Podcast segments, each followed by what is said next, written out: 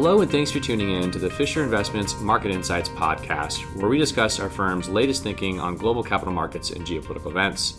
I'm Naj Srinivas, Vice President of Corporate Communications here at the firm, and I'm joined today by our lead editor and writer of our online magazine, MarketMinder.com, Elizabeth Dellinger. Hi, Naj.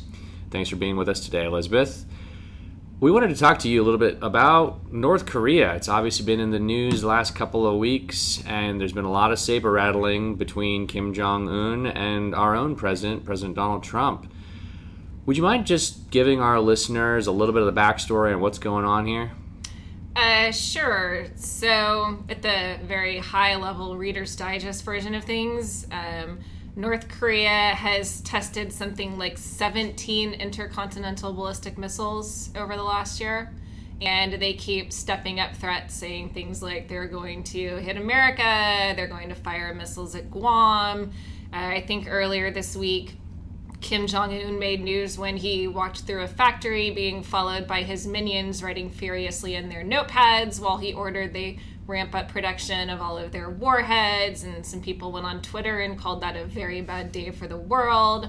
Um, so I guess we could sort of call this in shorthand a little nuclear standoff. Um, at the same time, it's all happening while the US and South Korean military are conducting some war games, which North Korea always hates. So there's probably a little bit of an element of marketing in their strategy, so to speak because they uh, they like to look big and strong in front of their own people while we're off there you know, flying planes off their coast. So. So you could say the tensions are high right now. You could say tensions are high right now. that would be the real thirty thousand foot definition. But this isn't the first time that we've had tensions like this before. So what are the what are the market impacts of this, and what are the market implications of these tensions? Is this necessarily a bad thing for markets? What have they done in the past when we have similar in- incidents? Well, so far, markets have been fine, probably because, like you say, they've been doing this for years. I mean, what was it, 2006, when uh, the former leader, Kim Jong il, was firing rockets, and there was a whole raft of tensions and a lot of end of the world fears. Uh, stocks were largely fine then, nothing happened, it simmered down. Uh, fast forward to I think 2010, you actually had you know basically armed conflict breaking out on the Korean Peninsula. You had North Korea actually sinking a South Korean destroyer, shelling an island, and again, it didn't escalate past that. Markets were fine. That that seems like it's a, a little bit farther down the road of escalation than we're here today. Quite a bit farther down the road of escalation. I mean, so far all we have now is a, a literal war of words and the, the the the rhetoric has a bit more uh, fire and fury, shall we say, to borrow from President Trump. But the, the the the nature of the threats is unchanged. I mean, it's it seems like it's sort of a on the North Korean to do list. Wake up, eat three breakfasts, make threats at U.S., go tour a factory and look at things. have there been incidents in i know you mentioned 2006 and 2010 but have there been you know looking back a little bit farther more historical comparisons that we can make for potentially the market implications of heightened nuclear tensions? I mean you called it a nuclear standoff. What happened after the embargo on cuba or the uh, blockade on cuba excuse me uh, so you're referring to the Cuban Missile Crisis? Absolutely. Yeah. Uh, so that's a really good example because that's the one time when I guess you could argue that we risked potentially nuclear conflict on America. Um, and the same thing happened then that you see with a lot of geopolitical conflict, which is you had some stock volatility as tensions escalated. Um, I believe, off the top of my head, you actually had a little pullback that you know, bottomed right after uh, President Kennedy called the blockade an act of aggression. And by the time the Soviet ships turned around, ending the standoff, stocks had risen several percent from that bottom. Okay. What are North Korea's motivations for doing this? I mean, it seems like, as I mentioned earlier, they've been doing this for decades now. Why?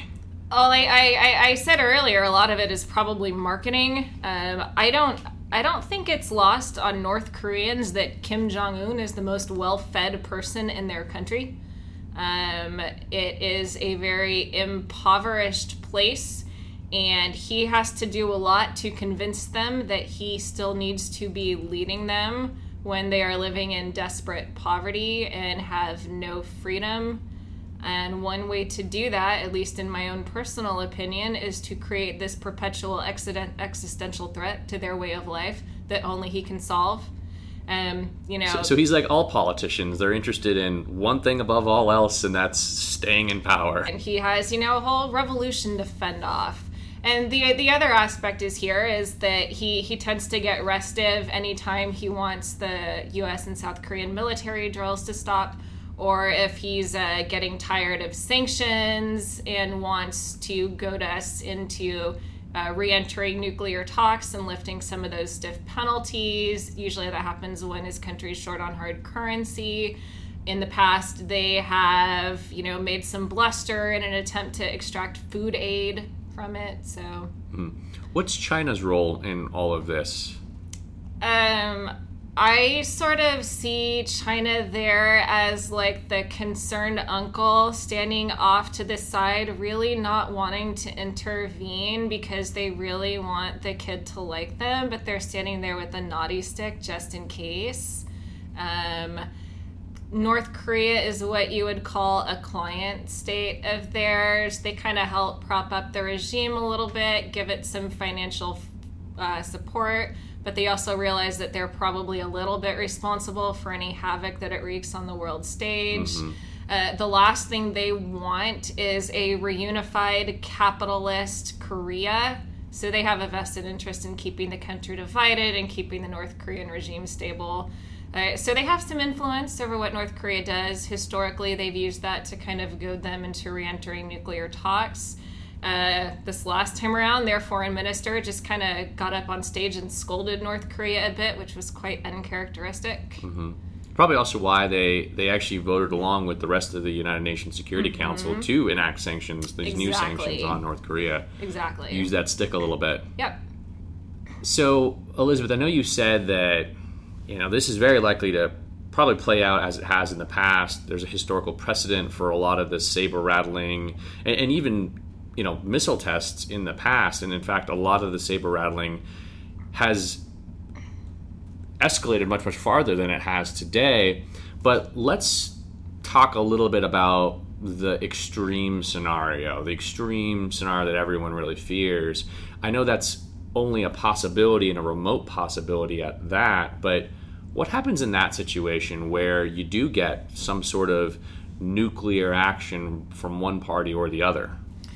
Well, so I'm, I'm gonna I'm gonna take a step between you know fizzling tensions and outright nuclear holocaust because I think another point that we'd want to look at is you know what happens if you get full on war on the Korean Peninsula. Um, which is also a risk, uh, despite the South Korean government's incentives to do whatever is necessary to avoid it. Um, you can look back to returns during the Korean War for that you had a uh, correction in the market in the run up to that war and in the early weeks of fighting, but it rebounded pretty quickly. Within months, uh, stocks were back at pre war levels, and by the war's end, you had double digit positive stock market returns. Which, which speaks to the broader point of regional conflict just not being big enough to knock global commerce. Okay, but if North Korea does launch a preemptive attack on the United States, obviously the, the human cost would be very, very huge, and markets might fall. But I think you've got to think about game theory there a little bit, right? Yeah, and you know, there's there's there's one point that's really important to make, which is that for all of the intelligence and all of the claims that you read about, nobody knows what precise capabilities North Korea has. Uh, you know, most of the experts in intelligence and weapons agree that they probably could hit Guam, they probably could hit Japan, but there is no evidence, and there is a lot of skepticism among US officials that they have the technology to fire an intercontinental ballistic missile that can go all the way over to us in America and not burn up on reentry. There's no evidence that they have that technology which is why this is such a pie in the sky, far fetched conversation. Um, and, and, of course, no one knows if they can actually miniaturize a nuclear warhead to fit on that intercontinental ballistic missile and have it survive reentry. That is the other thing. There's no evidence they've developed that. Um, so, you know, any anything that they can fire also would have to penetrate U.S. missile defenses, which are pretty doggone good. So I want to be clear here. You know, we're, we're talking about possibilities, but the probabilities here are extremely, extremely low. And, and then, too, going back to your point earlier about Kim Jong un being very, very, you know, focused on staying in power, it seems to me that a preemptive attack on U.S. soil or, or any other country for that matter would incite some pretty swift retribution from the rest of the international community and, and the United States. And would probably serve to end his regime pretty quickly. Yeah, I mean, you know, uh, I haven't bugged the Pentagon or anything, but I think it's fair to say he'd get one shot. so, what should investors make of all of this? Uh, well, I think they should remember that markets move most on probabilities and not possibilities, and that the probability that this escalates into, you know, World War III, the end of our way of life, et cetera, et cetera, et cetera, is extremely, extremely low. Um, you know, I get that the the bluster has escalated quite a bit uh, past what we've seen, you know, under previous administrations. You know, there's a lot of talk in the media like it's going to be different this time because President Trump is just, you know, using so much tougher language and is uh, much more. Uh, showing more of a temper than maybe the Obama administration or the Bush administration before him. And I, I, would just caution investors against lending any of that too much credence. I mean, there's always a lot of media bias at work. They have their own incentives to whip up a sensationalist frenzy so that you will tune back in and give them more eyeballs and they'll get more advertising money. Um, so I think it's very important just to, you know, focus on what actually is going on, which is that for all of the talk, the State Department is following the typical path of quietly negotiating with their foreign officials. They've actually had more conversations and more diplomatic conversations in the past few weeks, not fewer. So while you saw ten- tensions sort of escalate on the one end, on the quiet end, the diplomats just kept doing their thing and doing whatever they needed to do to diffuse the situation. Not not officially necessarily, but maybe you know in hushed tones behind closed doors or through intermediaries. Yep. Okay, great. Well, Elizabeth, thank you so much for joining us today. Uh, for more, please visit marketminder.com. Thanks for tuning in.